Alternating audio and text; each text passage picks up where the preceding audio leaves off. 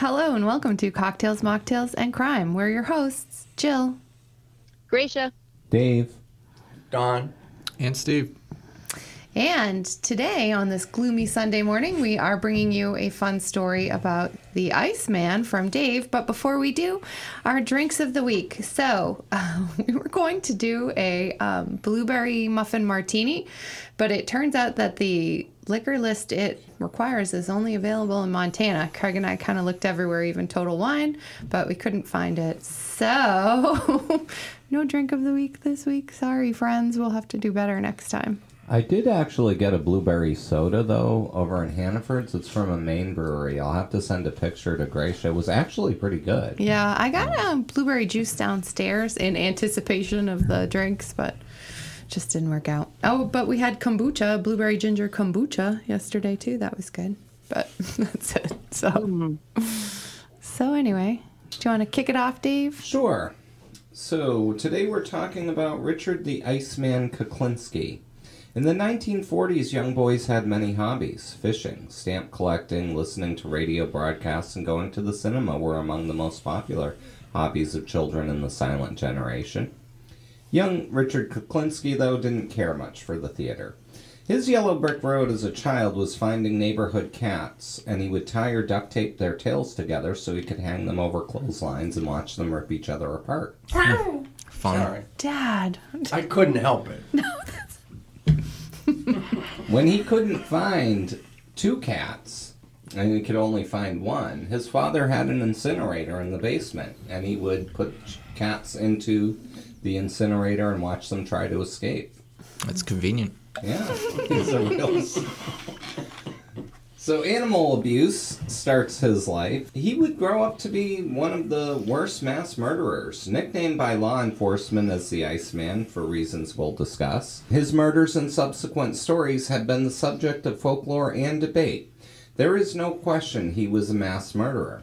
But his claims of how many people he killed, and even his claims of his having ties to organized crime, have actually been disputed by law enforcement. And many other people who've looked in have sided with law enforcement. Some people don't agree. We'll talk about that in quite a bit of detail. It is fair to say that Richard Kuklinski was not only a murderer, he, he is a pathological liar. He gives interviews, and there's actually a long series of uh, interviews. You can find them on YouTube. They're called the Iceman tapes. And some of what he is saying is actually demonstrably not true. We'll talk about some of these over the next couple weeks, including, you know, things like killing people with rats and stuff like that. And that those are actually demonstrably false claims that he's made. But many of his claims are true.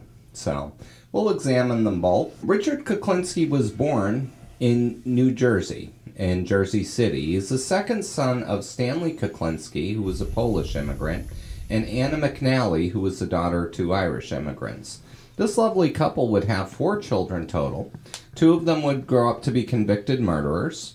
One of them did lead a relatively uneventful life, and the fourth they murdered, which hmm. leads us to the first debated story about the Iceman.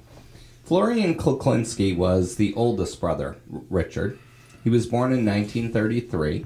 He died in 1940, and his official cause of death, if you go to findagrave.com, is listed as pneumonia. According to Richard, however, Florian died after being thrown down the stairs by his father. Anna pretended to be distraught and convinced the police that Florian had been sick and just simply fell down the stairs. Yikes. Now, in the 1940s, especially, the police probably, unless they saw obvious evidence of foul play, would probably have not done that thorough of an investigation. So And that, you were even allowed to like hit your children right with the rule of thumb and stuff like that. Like, oh, yeah. Oh, the rule of thumb was for wives. oh, right, right, right. yeah. Sorry. But yeah, so they may not have looked into it anyway, right? Because technically you were allowed to do it. No, there was So- a lot of child abuse going on, physical and otherwise. So, yeah. Yeah. And it was never really looked at. Very shortly after, Stanley will move out of the house, but he does come back on occasions when he basically he's kind of a father that doesn't live with the family but comes and goes as he pleases and is extremely abusive when he comes. The mother was an extremely devout Catholic. And she was also physically very abusive with the children. She would use brooms and broom handles and various other household objects to discipline the children anytime she thought they were doing something that went against Catholicism. That wasn't so unusual in those days. The nuns would actually hold seminars on the use of certain weapons on children. What? Really? Is that true or is that bullshit? It's bullshit. Oh, okay. I was in Catholic schools. The nuns would. but they they did do corporal punishment, like they would. Oh yeah. Yeah. So that's why I thought maybe it was true how to like beat your children. As far as I know, they didn't give lessons, but I, I'm sure when the kids came home and said, you know, Sister Mary put these electrodes on my groin, and Dad. that the parents would pick up on that, and then no, no, they wouldn't. What? Dad's lying. They were pretty abusive, the nuns in those days. Yeah. I How took enough beatings, believe me. And they weren't order. with electrodes. no. I raised two boys, and I while I never beat them, I get the urge. Mm, mm. Well, the Kuklinski parents certainly got the urge to.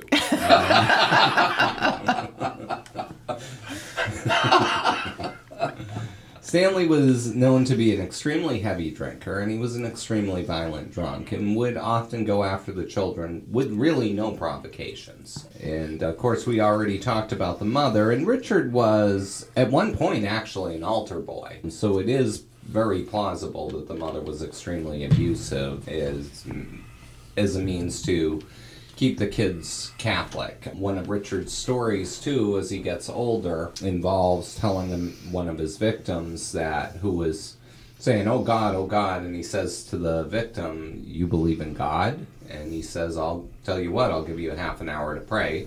To God, and maybe God can change your situation, and you'll live through this. Oh, nice. And so he sat next to the guy for a half an hour and told him, "I guess God's busy today."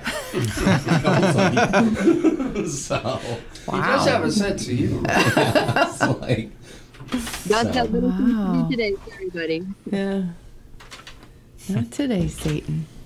Yep. So he he does have an animosity towards religion throughout his life, so it's probably this part is very true about his mother. During an interview with his psychiatrist, uh, Dr. Dietz, this is in the Kuklinski tapes that I already mentioned, Richard describes a transformation of himself that he says takes place in his teenage years. He says that while he liked torturing uh, small animals as a child, he actually had problems standing up to actual people. And he says that there was a group of neighborhood bullies that called themselves the Project Boys that, in particular, he was having difficulty standing up to. One of these boys, he claims, was named Charlie Lane. He said Charlie Lane would often bully him, and one day he said he saw, sees Lane walking alone. So he grabbed a wooden dowel and ran after Charlie Lane and beat him to death, although he says he didn't intentionally kill him. But what he learned from that day, as he puts it, is that it's better to give than to receive.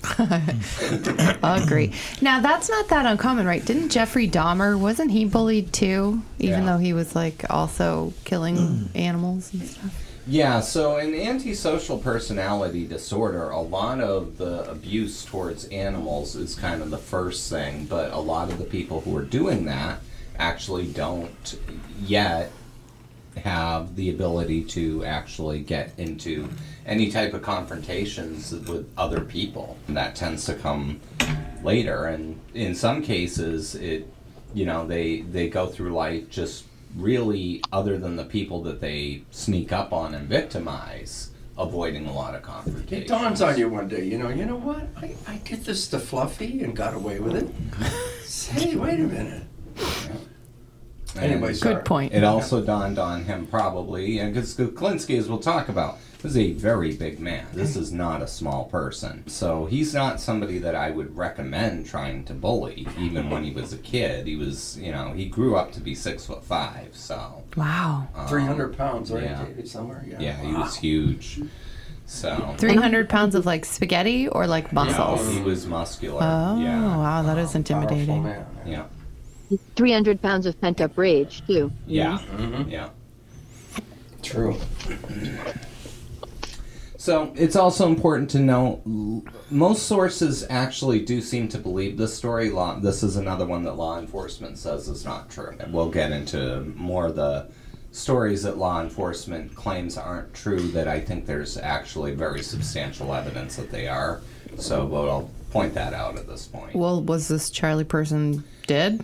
So they never found a body of anybody named Charlie Lane. But this is something that Kuklinski says too. Kuklinski says he dumped him in some sort of river, and to his surprise, law enforcement, to his knowledge, never found him. Well, what about Charlie Lane's family though? Weren't they like, where'd he go? So that's the claim that law enforcement makes. Law enforcement says there was never a missing person filed for somebody by the name of Charlie Lane. Maybe he heard his name wrong Well, before he killed you him. Remember, this is 1940. this was 1940, and Charlie Lane was involved in no computers. So parents were like, oh, my kid never Well, came home. Huh. well, New Jersey. it's 1940 though, so. Jersey City, and he was involved in gang activity. It sounds like mm-hmm. so. So this wasn't like schoolyard It times. This was well, like adults. He would. He would have been. So this was. He said it was in 1949. So Kuklinski would have been 14, but we don't know how old Charlie Lane is. The interesting thing, law enforcement says there's not a missing person related to Charlie Lane, but I've never seen them actually say there was no such person named Charlie Lane. Mm. Okay. So because that's something you could verify too. Right. Um, Birth certificate. yeah, I mean, was there a person by the name of Charlie? There does seem to be, from, you know, not necessarily records, but there does seem to be corroboration of a gang calling themselves the Project Boys. So this is in the Jersey City projects. So, um, not a nice place, obviously. A lot of gang activity even in the 40s. I think so, they call them the Proud Boys nowadays. Uh-huh. So, excuse me. Kuklinski stopped attending school in eighth grade, and he became a strong pool player, and he was known by many as a hustler with a short fuse. He meets a woman who's 10 years older than him named Linda, and the two quickly marry and have two children. Pool playing, though, isn't quite a steady enough income, and he finds work as a truck driver. When he is working as a truck driver, there is a secretary at this company named Barbara Padrisi, I think is how you pronounce that. She's seven years younger than Kuklinski. He begins to have an affair with her, and then he leaves his first wife and marries Barbara. And that's the person he'll stay married to. After his arrest, Linda had always been pretty private about ever having a relationship with this individual, but Wouldn't you? Oh yeah, but Barbara wouldn't. She actually gave quite a few in her about her relationship. Of course, there was a lot of questions like, "How did you not know your husband was doing all this?" Right. And I think she she legitimately didn't. I believe, and I think she did want to kind of say, "Listen." You know, this was the situation. We'll talk about her situation as we kind of go on, but you know, I seem to remember he didn't like to be questioned. no, and I could see being afraid of questioning him. you know, so. But pool playing and truck driving, it's not enough to support the family. So Richard starts working for a video production firm, and this is where his life of crime is really going to take off. It's here where he says that he started taking basically his job was to produce videos, and he was basically making and selling illegal copies of the videos that he produced. So he started off with Disney movies, but then started doing pornographic films. And he Naturally. would- yeah, and he would go to like the you know the strip clubs and stuff like that, and sell all these pirated porn movies. One of these strip clubs. What? I feel like that's a natural progression. Disney to porn. Kinda, yeah. Yeah, yeah. You're not into Bambi's rump? Dad. What? She died. He loves. Bambi. Come here, dear. Dad. So, while he's doing these illegal pornographic films, he is obviously taking these to strip clubs. One of these strip club owners has a debt to a man by the name of Charlie DeMeo. Roy DeMeo, rather. Roy DeMeo is a member of the Gambini, Gambino organization. And so, what this basically, according to Kuklinski, happens is that Kuklinski sells these illegal porn tapes. This guy's in some debt. So, he basically says to Kuklinski, basically convinces him to front him some of these tapes so he can take them basically to DeMeo as kind of a hey, I got this operation going on. I'll get you your money. Can you give me a little more time? Here's something to show you what our operation's doing. And DeMeo took an interest in the tapes. And so DeMeo then becomes acquainted with Richard Kuklinski. Now, law enforcement dismisses the claim that organized crime would have had any interest in Richard Kuklinski. They basically say, you know, why would a wise guy, you know, want you know, some eighth grade dropout who just makes videotapes. I totally disagree with this. First of all, they don't require like that you have a master's degree and you graduated cum laude in order to be in the mob. That's most likely true. but But I have a question like, what year are we in? Because we're in the early 70s who, at this who are they selling these movies to? It's not like everybody had home movie players, right, at this point? So where was the Well, money coming from? Tapes started coming Tapes in. were coming yeah, in, I tapes were don't coming know. Oh, in. really? Yeah. Okay. I thought that was more like in the 80s kind of thing. Um, no. So, yeah, Okay. I, I wasn't born until 78, but yeah, I mean, this Me would have neither. been the early 70s, and these were, they were definitely pirated tapes. So there was like really a market for it then. Apparently, you know, it, obviously in the elegant high class of the Jersey strip clubs, Yeah. there's there's a good market for these pornographic. I know tapes. very definitely by the late. I was a member of Lazarus Sound, which did all kinds of movies, and Yeah. that was the late seventies. So, and I'm not sure that these are. I- I'm not sure that these were standard V8 VCR tapes. Yeah, either, some like, other kind of yeah. player. Sorry, I was just curious. Yeah. Why? Because I want to fact check Dave. So. Yep. So. Under porn tapes. I'm sorry. Well, Yeah. b- okay, sorry, I don't want to go off on a tyrant, but they're making, they're selling porn and Disney films in strip clubs, so I can see the porn. Well, but so I, the he Disney started films, with the Disney, and then he found that, that he had a better market for the porn. Well, obviously. So. He wasn't Yeah. selling the Disney. well, that's why I was like, who's buying these? Like, no, so he started with the Disney, and apparently, well, he figured he could do well with the Disney because everybody loved the Disney. Right. But, uh, it's a, probably not easy to find people looking for pirated movies. You know, like you go into a kindergarten, and it's like, hey, Yeah, kid, I know. here. you know, but so that's why I was curious. I was like, who's he selling these to? Pirated copy of Snow White and the Seven Yeah. Dwarfs. they kept running into the snag of, I gotta ask my parents. Yeah. So, so he Don't eventually moves away from Disney and goes into the porn where you can go into like a strip club. Go to the uh, parents directly. yeah. Yeah. So you go to the parents directly and you know, you have Snow White and the Seven Dwarfs too. Ooh, that was a good one. I, am I love midgets. I'm not sure midget porn was actually out in the 70s. Midget porn. It's like, do you guys ever watch Amish Mafia though? No. It's like the scene where the like there's a supposed Amish Mafia members. He's like this short person. I'm not sure it's appropriate to refer to them as midgets anymore. I but- think it, they're little people now or Okay. something. Little people. So, eh, but this guy's in the Amish mafia supposedly. So he takes like a sledgehammer to some guy's car. And there's a bunch of witnesses coming out, and when the guy comes out and looks at his car, they're like, "Yo, there was like this Amish midget."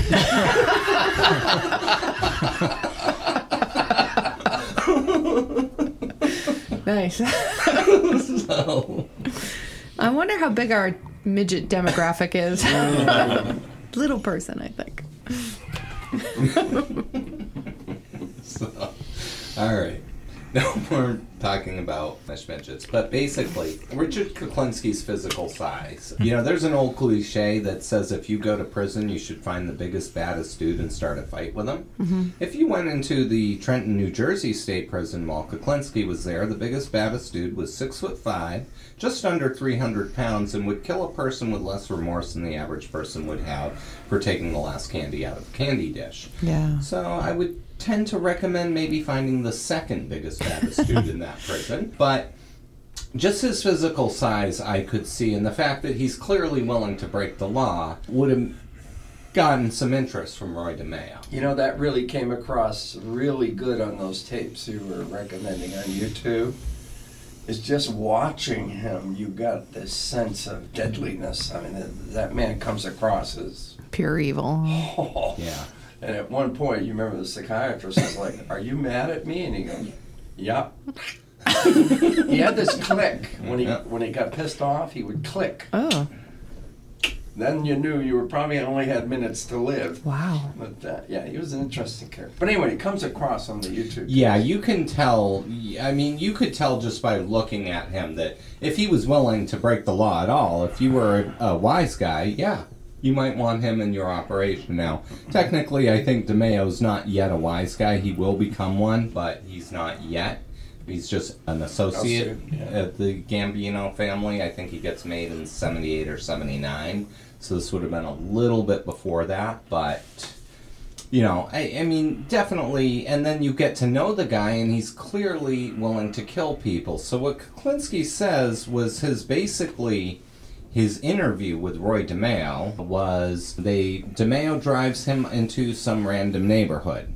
And there's a guy walking his dog, and DeMeo tells him that's, you know, your target. Kuklinski says he, the only question he asked was basically to make sure he had the right person. He walked by the person, turned around and shot him right in the back of the head. And then DeMeo comes up, drives up, and just they leave the guy's body right there on the sidewalk and they drive away. Now this is again, a lot of these are disputed stories. I don't I don't know if this one is true, honestly. It seems a little far fetched that they would have just gone into some random neighborhood and shot somebody just to see if he Well, isn't that something gangs do now, even? Like in some Yeah, gang uh, initiation? didn't though Drive by. Yeah, yeah, that's Yeah. But the gangs got that idea from somewhere, right? In, in the Yeah. movie, David, they, it was a homeless It was a person. homeless person in the movie, but in the interviews, That's he, when he said, said, it was yeah. a guy walking his dog. what happened to the dog? I think they would have just left it there. so, Poor That dog. job as Cujo. But you could still be homeless and still have a dog to walk. That's true. it's true. That's yeah. right, yeah. But the yeah, the way they depict it in the movie is that there was a beggar that came up to the car. Uh, this movie, I think, was the Iceman. co- I'd have to look. This is the movie we're referring to with Winona Ryder. There were actually several movies made about the Iceman. The one with Winona Ryder is probably the best of all of them. And in this movie, though, they depict that DeMeo brings him out to just an alleyway and there's a homeless beggar. And so DeMeo gives the guy a quarter, tells Kuklinski to go kill him. Kuklinski walks over to him, basically gives him a dollar, and then starts shooting him. Um, The name of that movie is just The Iceman, it looks like. yeah, so that that movie's just titled The Iceman, and it stars Winona Ryder, and I think the person who plays Kuklinski is a known actor, but I Michael don't- Shannon. Michael Shannon. Yep. So When did that come out? early early last decade, maybe. Two, 2012. Yeah. Pretty creepy. Yeah. Yep. So He played him well. I mean, he, Chris- he did. Chris Um, Evans is in it, and Ray L- Liotta. yeah. Chris James Evans is Franco. uh, American He is, yeah. Day got guy. Yeah. and David Schwimmer from Friends. So it looks like quite a varied cast. Anyway, sorry. So Kuklinski, at this point, despite what law enforcement says, you can look at the pictures of him and the purchasing of his home too, and you can kind of tell he's actually he's got to be getting money somewhere. He purchases a very nice house. If you look at pictures of him from you know 75, 76, that time era, he's dressed in suits that are very clearly not cheap. You know, he's driving a town car, so you know he's not getting this just making illegal copies of movies. So, you know, regardless, let's talk a little bit more about DeMeo because this is where his biggest claim is, and let's talk about the DeMeo crew and who these people were. Roy Albert DeMeo heads a group of mob killers known as the DeMeo crew. They under operated under the Gambino crime family, which we'll talk about quite a bit in this um, cast. And they are known for a fact to have killed 38 people, not including DeMeo himself, who they also killed. They are suspected in killing as many as 200. Like many claims made by Kuklinski, law enforcement does strongly refute that he was ever involved with the DeMeo crew. Let's take a look at that claim, the supporting evidence that supports it and refutes it. First of all, we talk about the how he came into knowing Roy DeMeo. We've already talked about that. That actually seems corroborated. DeMeo did do a lot of collecting for the Gambino family, and a lot of it was in the New Jersey strip clubs and stuff like that. These shady establishments where people would oftentimes go to loan sharks or whoever else under the Gambino family. Obviously, the size, as we mentioned, would have been an interest of interest to him. And Richard Kuklinski knew some details about what took place at the Gemini Lounge, which we're going to talk about in a minute. That and he knew what it looked like inside. There was a lot of corroboration that he had been inside of the Gemini Lounge and that he knew the specifics of what's referred to as the Gemini method. Now, so the Gemini Lounge, which you can still visit today, it's located at 4021 Flatlands Ave in Brooklyn. All right, let me write that down. Okay. it's where the DeMeo crew did most of their murders, and they had a specific method for murdering people. Then the basically there's a bar in the downstairs, and then there's like a, this upstairs apartment. They would lure the victim into the upstairs apartment, and as you're coming into the entranceway, you can't really see well into the apartment. So as you come in, the shoot a shooter would emerge and shoot you in the back of the head, and then immediately wrap a towel around your head, while another assailant would stab you in the heart. Now, the stabbing in the heart was done basically to cause the blood to come out in a more controlled mechanism. So once your heart Smart. stops beating, blood stops spurting out of arteries. It'll still you can still get splatter and stuff like that, but it doesn't spurt all over the place. Let me write So, that down. so why not just stab them and eliminate the shooting at the head? So they want to make sure you're dead. So you miss the heart, right? On the first stab. You can miss the you head too. no, it's hard to miss the head if you're point blank, right? oh, point blank. Okay. Yeah, yeah. He'll you'll kind of come through the doorway. He'll emerge and come right behind you, shoot you in the back of the head, and then they'll put the towel around your head. Gotcha.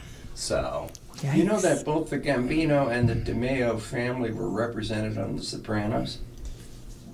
Uh, I didn't remember that, but I'm not surprised They- to hear they it. were, yeah. So if you look up The Sopranos, and say, what are the families that were represented on The Sopranos, you will see Gambino. yeah, Yeah. Okay. so yeah. The, the the Gambino family was one of the five big families in New York in the mm-hmm. '70s and '80s. And they're gonna be their authors of their own demise, but that's to some extent a little bit outside of what we're going to talk about. Although we will get into a little bit of it. You But can always watch Donnie Brasco. Yeah. So, anyways, back to the method of the Gemini Lounge. So, after they've basically shot the person, wrapped the towel around, stopped the heart with the stabbing, and then they'll, what they'll basically do is they'll bring the body into the bathtub. They'll kind of let the bo- blood pretty much drain out of the body. And then once the blood has, for the most part, drained out, they start dismembering the body. Oh, and they will cut off, you know, like the hands and they'll put them in separate, they'll basically dump the body parts in separate locations. So you basically can't identify who this person was. So you have the head in one place, you have the fingerprints in another place, you know.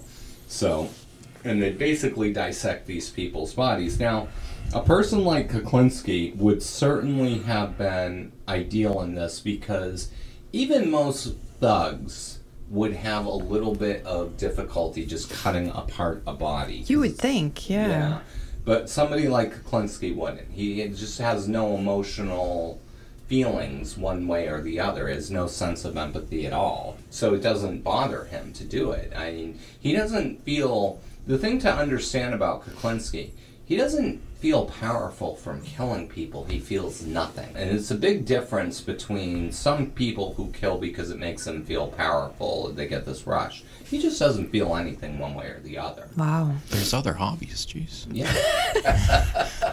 Yeah, there's other things you can feel indifferent about, right? yeah. So, um, very much like Aaron Hernandez in some ways. You know, he, there's a lot of like parallels here. Like when you think about Aaron Hernandez, who, you know, goes from a mansion to a nine by thirteen cell and doesn't seem to care.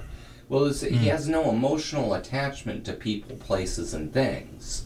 Hmm. So it, it's just, and the same thing with Kuklinski. He just can't develop any type of emotional. Doesn't care about anything. Yeah, we really So- should cover Hernandez one of these times. We should. but yeah. So. They just left him like that. They didn't cover him. Hmm? Wahaha. Oh, very funny. You can tell it's a good joke when everybody Just looking at each other. stares at you like you're fucking out, I'm We're crazy. confused. We're like, what?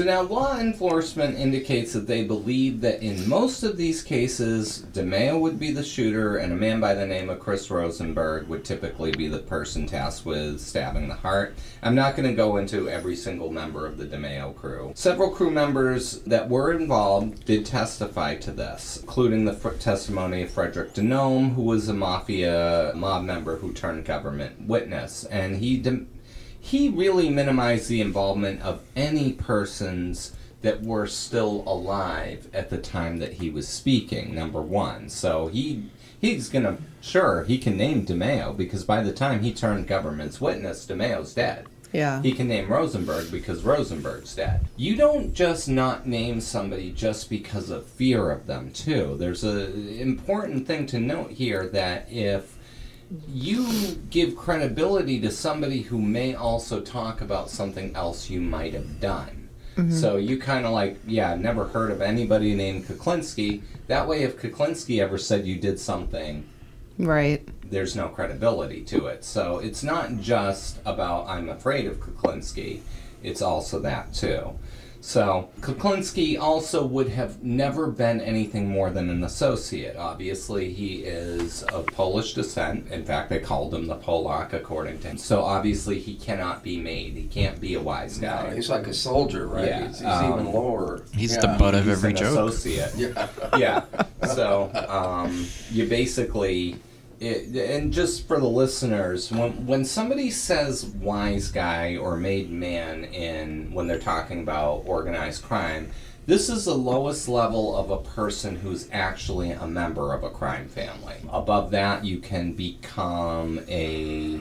There's one path between that and boss and underboss. I can't remember the. It's a Consigliere. yeah, too. Singularity, yeah, that's the name of it. I'm glad to know that there's career progression there. There is, is, there is, there there is, is. yeah. There's room for Only if you're advancement. Italian. Yeah, Only you if you're have to be Italian. Italian or Sicilian though in the Gambino family. I wonder if they have 360 reviews. So- I know, right? Yeah. Do they have like an annual review process where they, they you know, do, set yeah. goals if for you're still alive for next year, you know you passed. This year, my friend.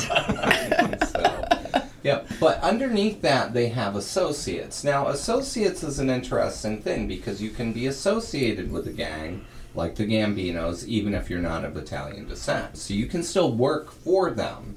Some associates work exclusively for one crime family. Some Kuklinski says he mostly worked for the Gambinos, but he did work for other crime families. Kind of well. like a consultant. Yeah, it's kind of a consultant, and you know, if you're a made man, obviously you're not allowed to go working for another crime family unless the order came directly from the boss. But if you are just an associate, you are allowed to do that, and so Kuklinski would have only been an associate, so he did not been any hugely important figure in any of these groups, but he could have been given a lot of work to do. Hmm. So. I see him as I know a soldier is also part Yeah. of that. Is probably at that level. Yeah. Yeah. So Okay. What do I know? I, We have no idea what you know. I, now let's talk about Mr. Kuklinski's favorite person outside of his family. He meets an ice cream man. Oh, Drives a Mr. Softy truck. Hmm. nice. So I and, love ice cream. You know, he in his interviews he I seldom Mr. Softy. Mr. Softy's delicious. Yeah, there's- so there's a Mr. Softy ice cream truck, and hmm. in his interviews, Kuklinski seldomly shows any emotion, but when he does talk about Robert Prongay, the driver of the ice cream truck, he hmm. actually gets quite giddy. Oh, What's his name again? Robert Prongay. So we'll get into that because Richard pronounces his name Prong. But we'll get into this. So Richard really never had a good father figure uh, to look up to until he meets Robert. Robert was a military trained man. He worked as a hitman, and he would fill these empty voids by showing Richard, you know, all the things a father should teach their kids, like how to kill people with cyanide, how to use explosives. He also taught him that freezing bodies and then thawing them later would throw the investigators off the time of death. wait a minute. So did he really drive an ice cream truck too? Yes, he mm-hmm. did. Wow. and so the ice cream So truck fucked up. is actually and quite. Mr. Softy is like ice cream, like you can disperse ice cream. It's not like the ice cream trucks around here. Like it has like Yeah, like- and he like did. He like does Queen sell on ice cream out of the truck. yeah, but it's like Dairy Queen on wheels. It has like ice cream that you scoop, not ice cream like frozen bar. You know what I mean? Like I think Mr. Softy's different. Still. Just don't forget where you put the ball. Yeah, exactly. Yeah. Still, I don't, I Right. don't think Well, that they're makes not it those okay. Mommy, Well, there's that's a what thumb in my freezing. goal. It's like- It doesn't make it okay. It's just interesting that with where there's no freezers in there, it's a different atmosphere. So was it just soft serve ice cream, or did they have hard Yeah, ice cream it's too? soft serve ice cream. It's Just yeah, soft but also remember it was in the 80s. But yeah, so, So, they had to have some storage area. So it's better to have Mr. Softies than Mr. Hardy because you can easily easily get that ice cream out. That's and get what the body she in. said.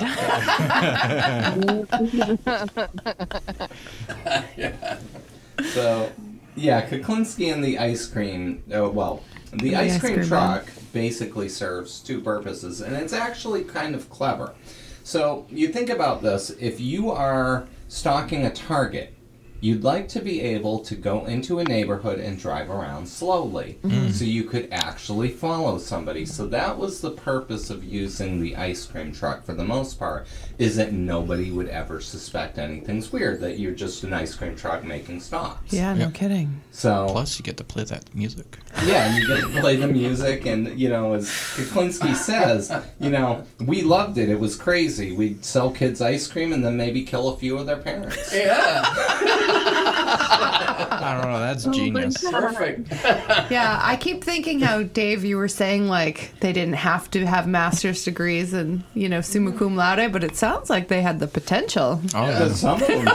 Yeah, I mean, this, this is good. clever. I mean, it's it's.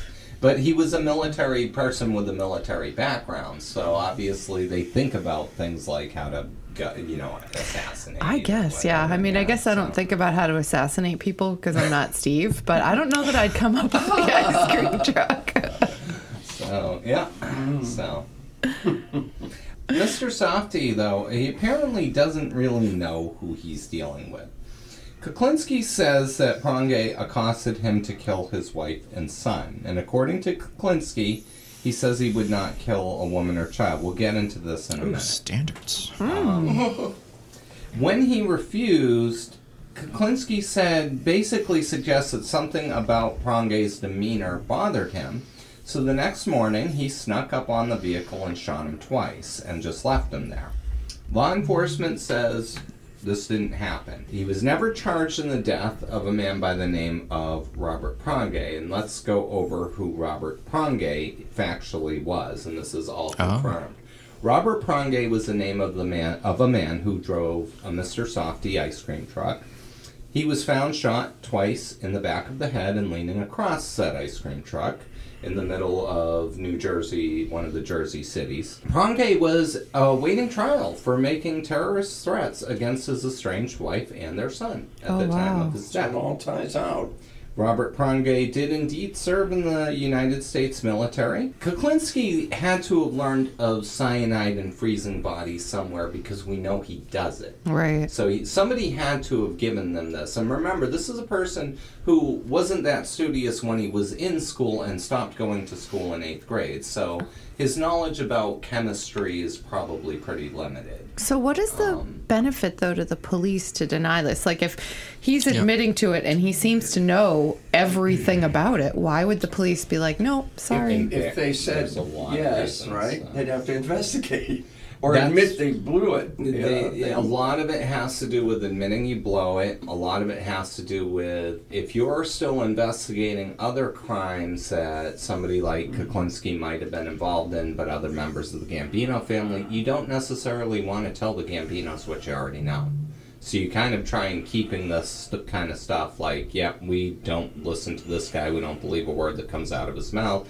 So there's a little bit of that. There's also the fact that there were a lot of crooked detectives, which we're also going to talk about. So you may not want Kuklinski talking about some of the d- things that he knew was going on that law enforcement might have been fully aware of that the Gambinos were doing.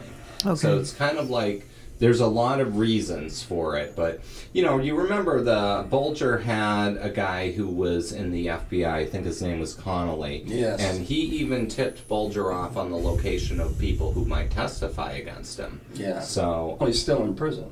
he, he, he should be. He should Yeah, never be let out, in Yeah. my opinion. But you know, the, I mean, you have members of law enforcement doing things like that. So And New Jersey and New York City, they were rife. If you ever knew the story, like Serpico and, mm-hmm. and those policemen, it was just rife with corruption. Yeah. the mafia had its hooks into everything, you know. the- so. all the five families, actually. This is another thing that supports Kuklinski's kind of gang or mafia type thing. His stories about being unwilling to kill women and children. This is actually a common claim made by organized criminals. They say, oh, yeah, we'd never kill a woman or child. Of course they would, mm-hmm. but they would never admit it. Now, the thing about if Pronge had actually asked him to kill a woman or child, though, he wouldn't have been able to do it because if word ever got up the ladder at the Gambinos, at best, the Gambinos are never going to associate with him again. Mm-hmm. So, if you kill a woman or a child and you want to work with the Gambinos, it better have come from, you know, either Carlo Gambino or, but by this time it would have been Paul Castellano. Yeah. So, yeah, it should come from them directly, uh, or indirectly, but it, sh- it has to come from like that level Okay. to kill a woman or child. So, As a woman, are you insulted by that? Yeah, that's not fair. Equal opportunity. Yeah, exactly. Equal opportunity. Yeah.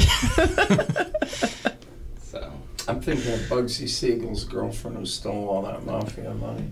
They would make some exception. So when the police say he did do murders or didn't do murders, is all that fact?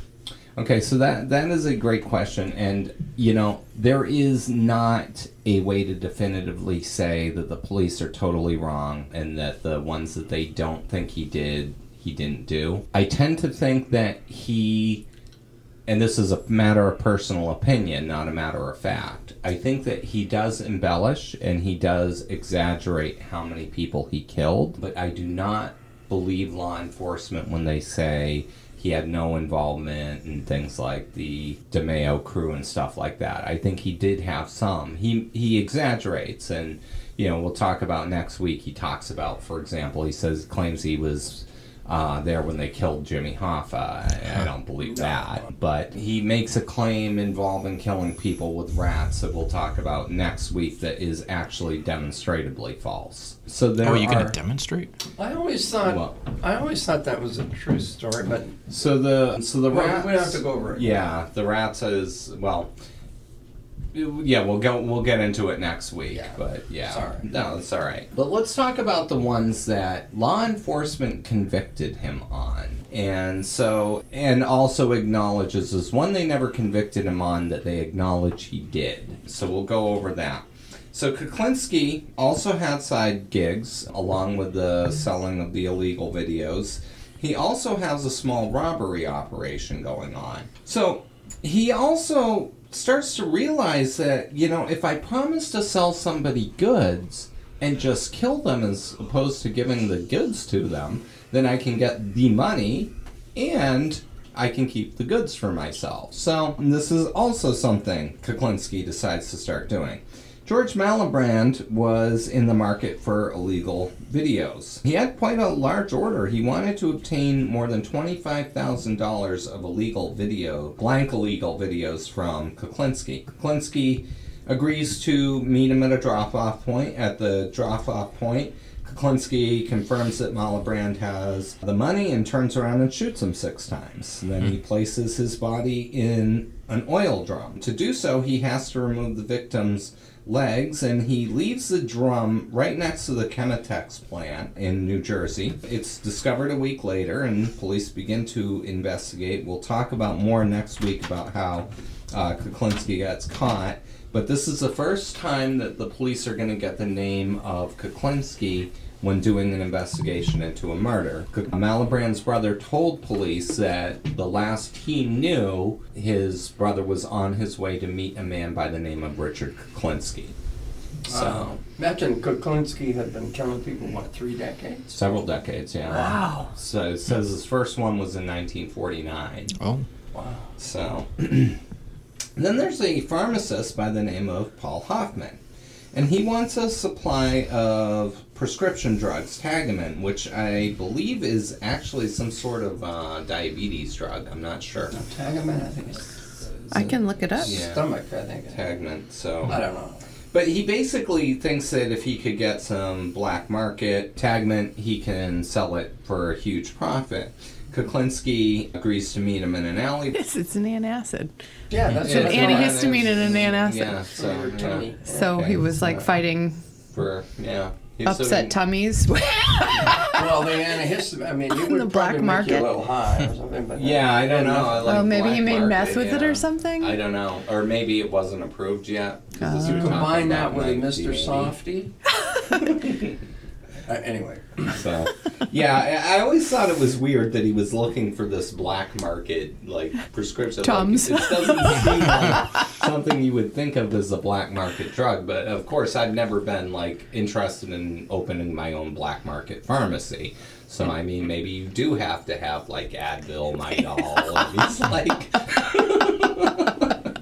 you know. That's right.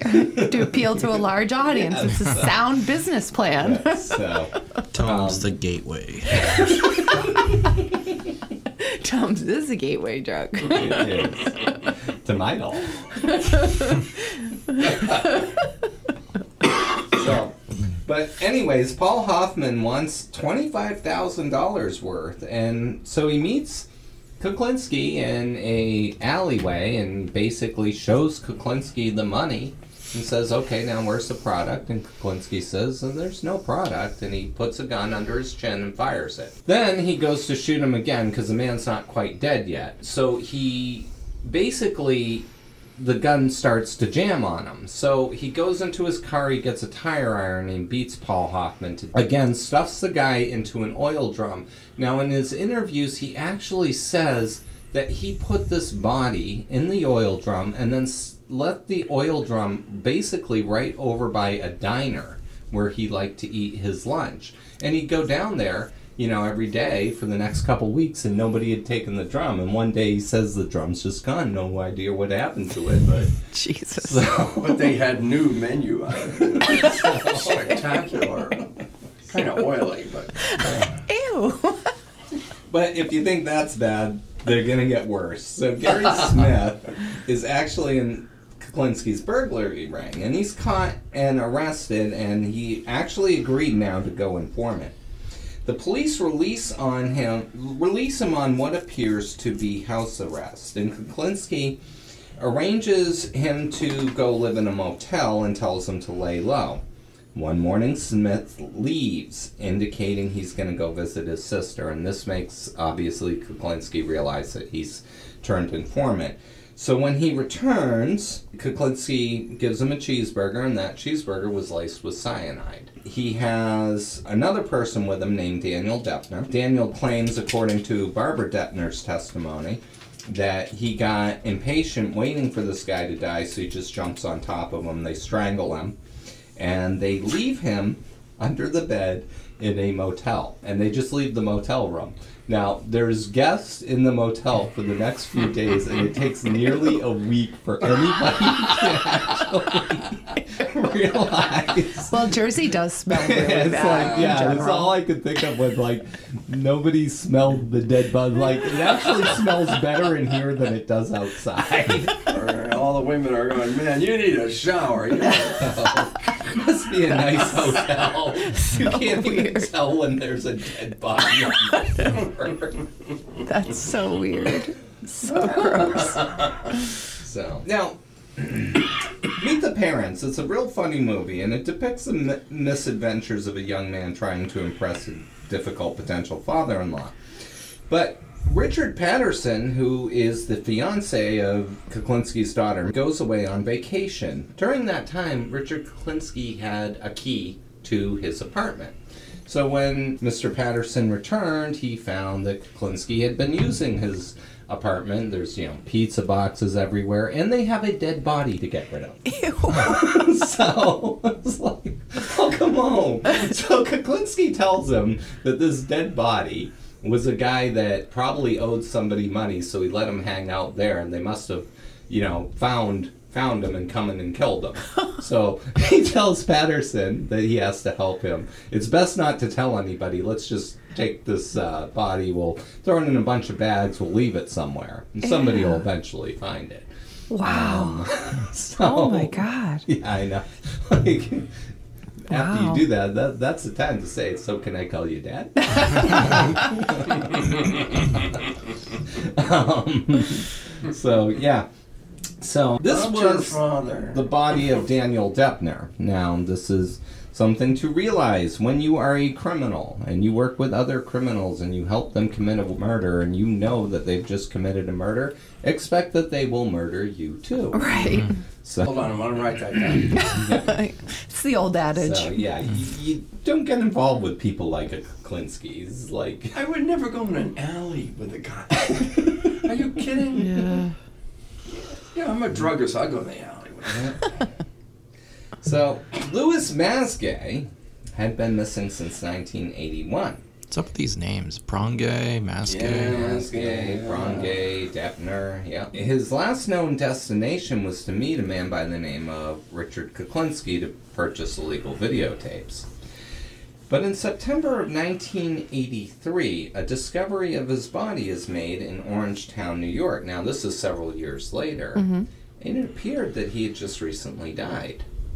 So the autopsy, they, they do what they call the Y incision. They cut your body mm-hmm. open, and they notice it's caked with ice. And this is where Richard Kuklinski gets the name the Iceman, because when they actually went to do the autopsy of this man, they cut him open. There's just ice all So throughout his gross. stuff. Because Kuklinski made a mistake here. He was right about freezing the body. Does throw off the time of death, but you have to let it completely thaw. It's like making a turkey on Thanksgiving. You can't just leave the ice mm. in there. Is it like making a turkey on Thanksgiving? I'm never going to look at that turkey's ass the same way. Holy cow. It's, it's a lot of prep time there. yeah, I mean, you gotta you gotta let the thing thaw. Yeah. So, he didn't leave it How many thaw. hours per pounds, right? Yeah, exactly. You know. You also got stuff it. so, at any rate, Now this, I'm hungry. um, this is where now you're he, hungry? he gets his nickname, the Iceman. Now, there's one more. Excuse me. There's one more murder that he will be convicted of that law enforcement says he committed. So I'm gonna go to that one.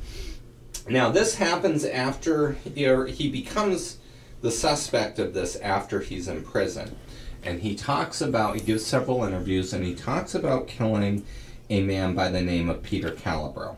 Peter Calabro was a detective, and he was believed to have been providing information to the Gambino family when Carlo Gambino was running it.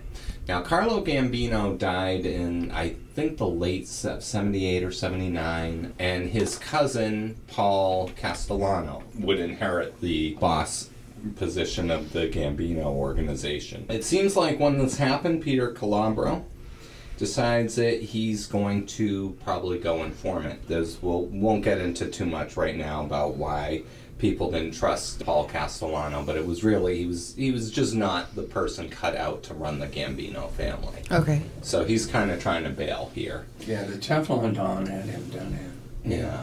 Yeah, he was soft. Yeah, he was soft. He was well. they he called was, him Mr. Softy. and so yeah so yeah i mean and you see pictures of like paul castellano and it's like yeah i could see him in you know a room full of sammy gravanos and demeos and like yeah i'm the bad man here it's like yeah, right. Yikes.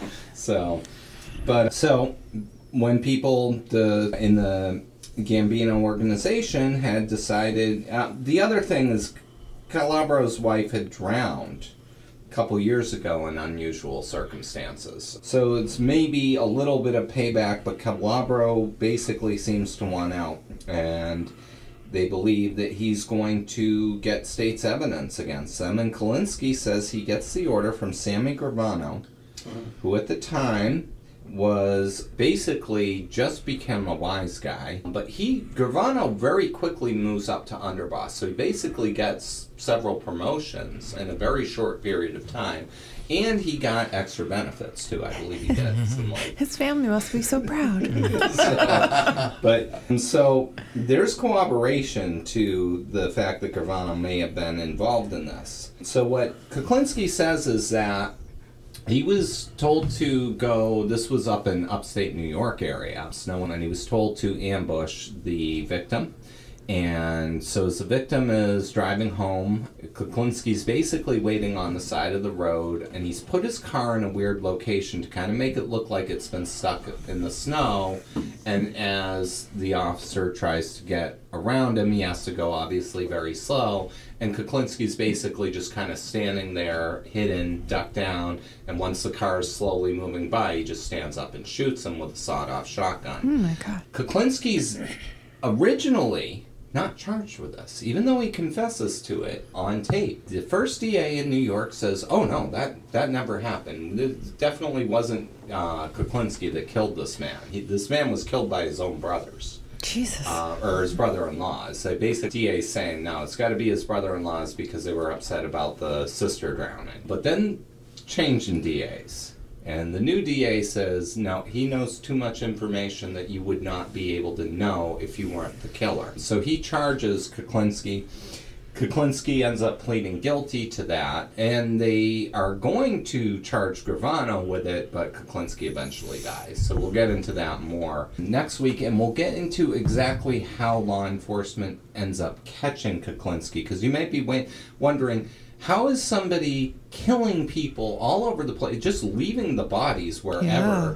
How does he manage to do this for this long without actually getting caught? So we'll We'll look at one some of the reasons he didn't get caught as quickly as he should have, and we'll look at how they actually do catch. And we'll talk about you know what happens to him after, and we'll talk a little more about the Kuklinski tapes themselves next week. I think. Super. cool. Yeah, that yeah, we're sounds looking great. forward to that. Yeah. Yeah, me too. This was a fun one, mm. which Yeah. sounds weird to say.